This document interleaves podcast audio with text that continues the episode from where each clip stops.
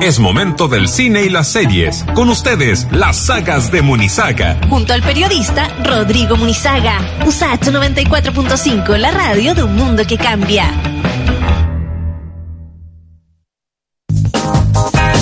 Son las 4 de la tarde con 6 minutos. Está anunciado ya Rodrigo Munizaga. Nos viene a hablar sobre varias cosas. Vamos a tratar de sacar el rendimiento al, al rato que tenemos para hablar con él sobre estrenos, películas nominadas a los Globos de Oro. Eh, pero también, y esto creo que sería bueno que fuera nuestro primer tema de conversación, eh, Rodrigo, bienvenido, sobre el tema del, del, del, del final de Morandé con compañía, la salida de este animador y lo que aquello simbólicamente significa para la pantalla chica en Chile. ¿Cómo te va, Rodrigo? Bienvenido a Escena Viva. Hola, Rodrigo. Muy bien. Hola, ¿cómo están? Oye, bien, pues. y conociéndote, eh, yo creo que, claro, no podemos pasar tan someramente por un programa que por lo pronto estuvo 20 años al aire y que en algún momento fue un fenómeno televisivo y que siempre abrió desde un comienzo el debate respecto de los contenidos, del tipo de humor, de, de cómo se utilizaba el, la figura de la mujer en ese contexto. Finalmente eh, cierra, hay un término de época, creo yo, con la salida de Kiki Morandé y me parece que hay esto que analizar ahí, ¿o no, Rodrigo? Sí, sobre todo porque igual es, es, bastante fácil como caer como en el lugar común de lo políticamente correcto y que no se entienda mal como, como, como esa frase, pero sería como lo más políticamente correcto y facilista como decir Por que en realidad como que, y que, que Morandé era un machista, misógino y que qué bueno que salió de la televisión. Eh, el tipo estuvo 30 años como conductor de televisión. Eh, llegó a ser el animador mejor de la televisión chilena. Eh, el más famoso, como con la conductora top de esos años, que era Cecilia Boloco, como pareja, eh, portada de revistas. Eh, el tipo eh, además encarnaba un, creo yo, un perfil del cual creo yo que muchos chilenos, muchos hombres, se siguen sintiendo un poco representados, como un tipo como, bueno, aparentemente bueno para tomar, aunque nunca lo fue tanto, eh, siempre rodeado de muchas mujeres con poca ropa, que además logró seducir a la única Miss Universo que ha habido acá en Chile. Eh, mm. Me parece como una serie de cosas que, atributos que uno puede decir como que terribles atributos, pero esa es solo mi opinión. Eh, claro, es que eso, porque por lo demás, eh, Rodrigo, no se va porque lo haya bajado eh, el canal, sino que porque él decide retirarse eh, y, y por ende, en el fondo también se lleva el nombre del programa. Y si se reestructura, ya avisaron que va a ser algo no igual, pero similar. Eh, o sea, también habla de un tipo de programa que al canal por lo menos le interesaba tener. Totalmente. Este no es el caso de un Carol Dance, este no es el caso incluso de una Patricia Maldonado. Eh, de la gente de esa generación solo va quedando ahora Raquel Argandoña pero Kiki Morandé tenía un estatus que es muy superior a todos estos nombres de los cuales hablé y como bien tú dices Muriel, él va a seguir produciendo programas, su, es, es, su retiro de la animación, por ahora al menos, mm. eh, pero él se va porque quiere.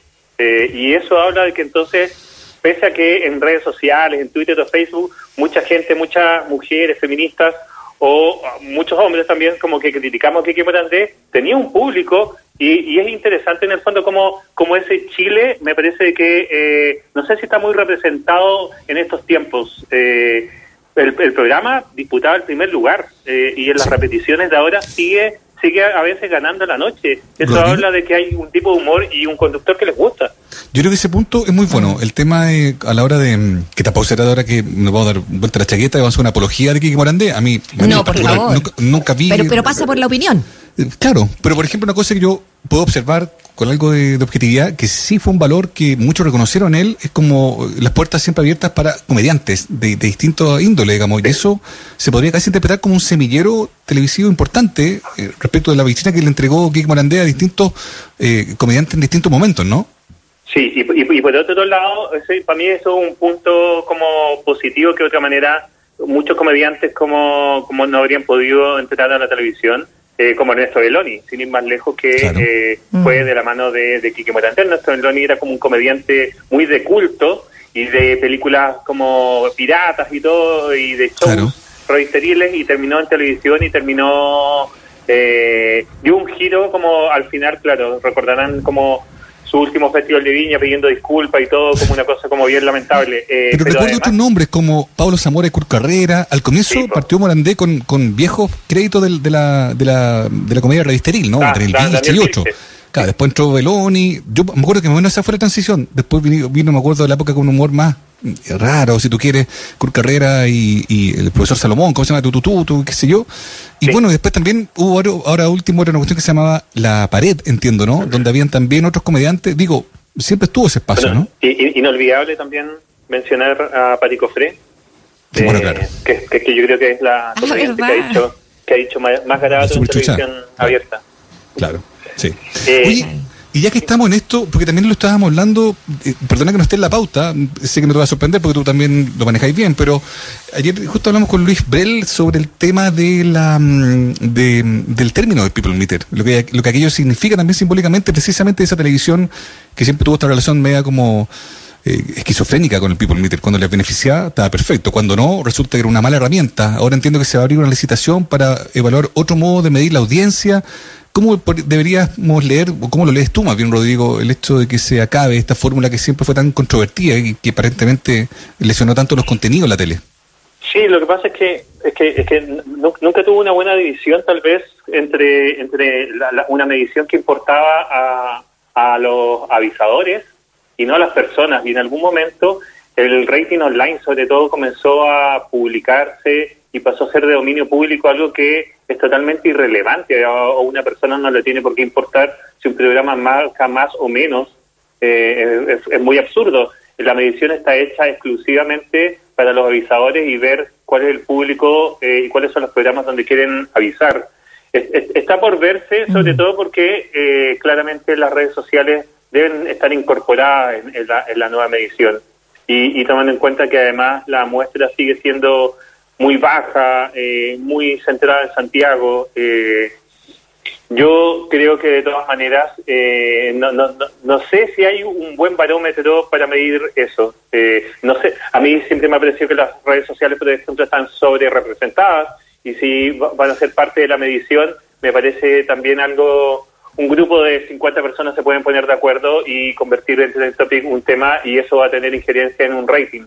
Me parece que, que que es complicado. Todas las encuestas me parece que no sé si dan totalmente en el gusto o, y proyectan realmente bien algo que, con, que además es con un control remoto donde en realidad la gente cambia de canal en un par de segundos. No, mm. no es como ese tipo de televisión de antes donde la gente veía tenía pocas posibilidades y veía un programa de principio a fin.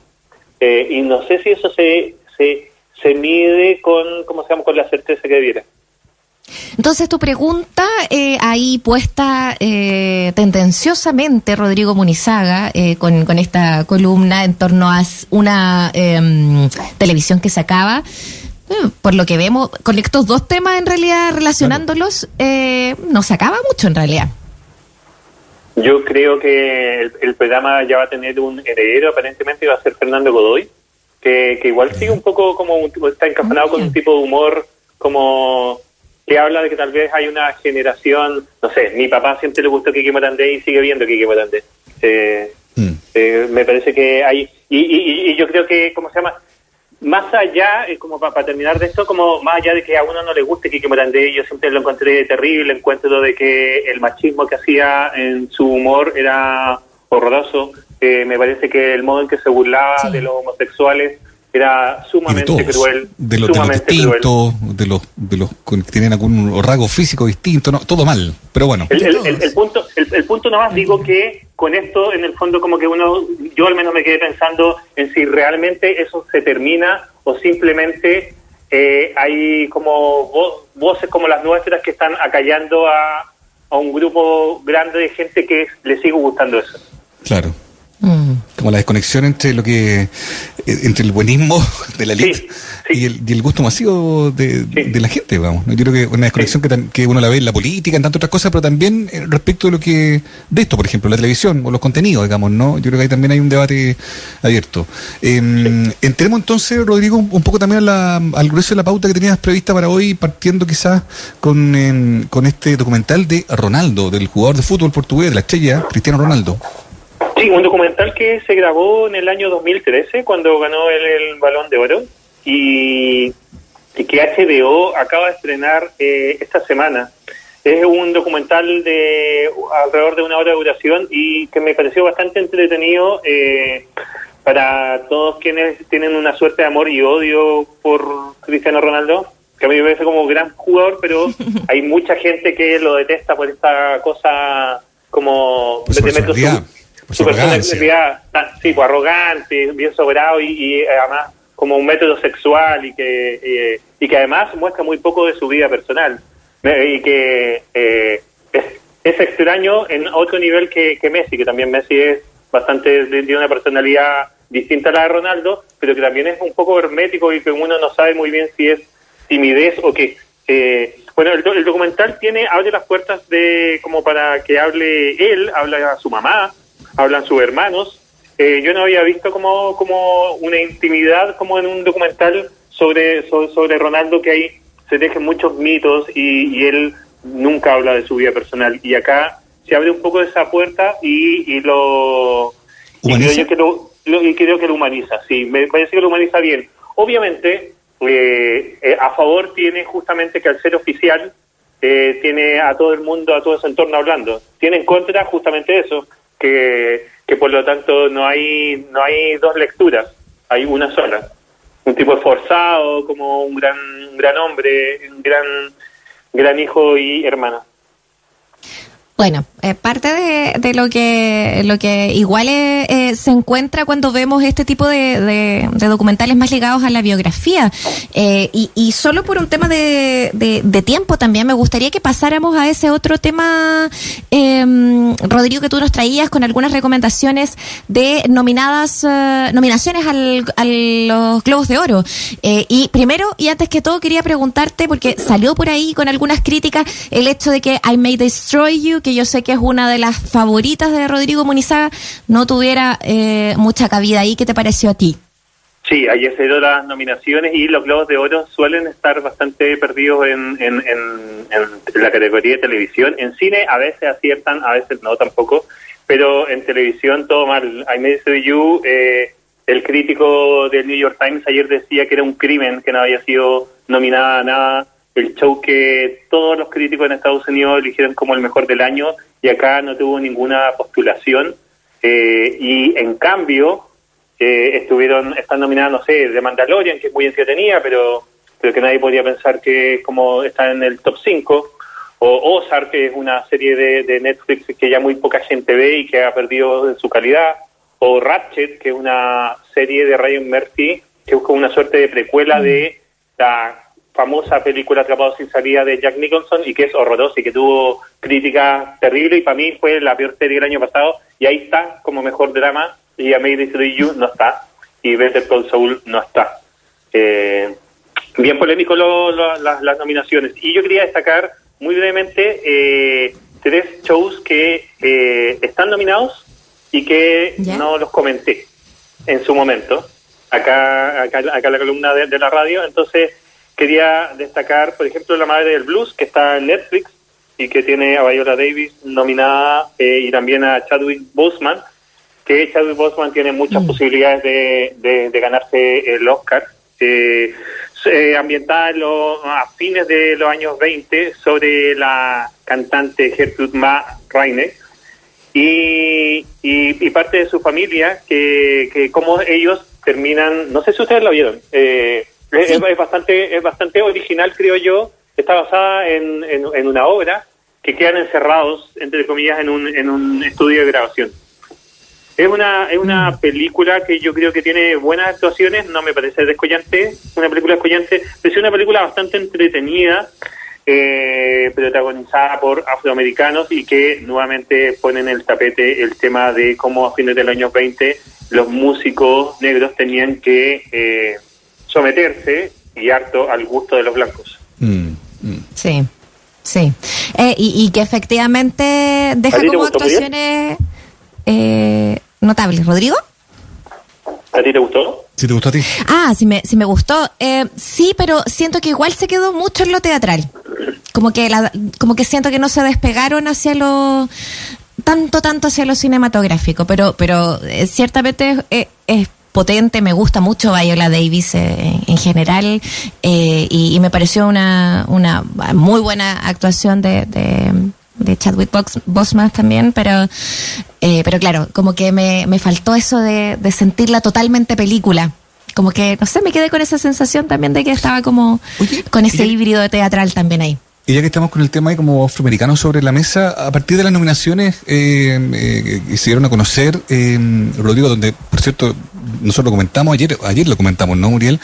Que el buen ojo que tuviste tú como para identificar algunos nombres que efectivamente llegaron a ser, qué sé yo, entre las películas más o las series más importantes del año. ¿Te parece advertir que ha habido también como una valoración especial? ¿Hay algún símbolo detrás de ciertas nominaciones respecto de temática afroamericana? Eh, no sé, Trump, no sé. ¿Hay, hay contenido que, que se puedan leer que son tendencias, digamos, al menos lo que uno puede leer, percibir con las nominaciones de ayer? Harto, sobre todo como es abrir más la puerta a la comunidad afroamericana y también a mujeres. Eh, Lo mm. habíamos comentado hace algunas semanas atrás, yo le, había dicho que me tincaba que Regina King probablemente iba a estar como compitiendo a mejor directora y, lo está. Eh, nunca una afroamericana eh, ha ganado un Globo de Oro ni un Oscar. Eh, y su mayor competencia es es una es otra mujer que es Chloa Sao, no sé si lo estoy pronunciando muy bien, que ella dirigió la película Nomadland, la película de Frances McDormand sobre una nómade, que, que probablemente ella va a terminar ganándose el Oscar, eh, lo que sería también una señal en esta temporada de premios. Eh, y sí, el tema afroamericano está muy fuerte como en, en un montón de series de películas. Eh, eh Chadwick Chadwick probablemente se va a ganar también el Globo de Oro, ahí ahí claramente ah, bien ajustado como a, las temáticas 2020.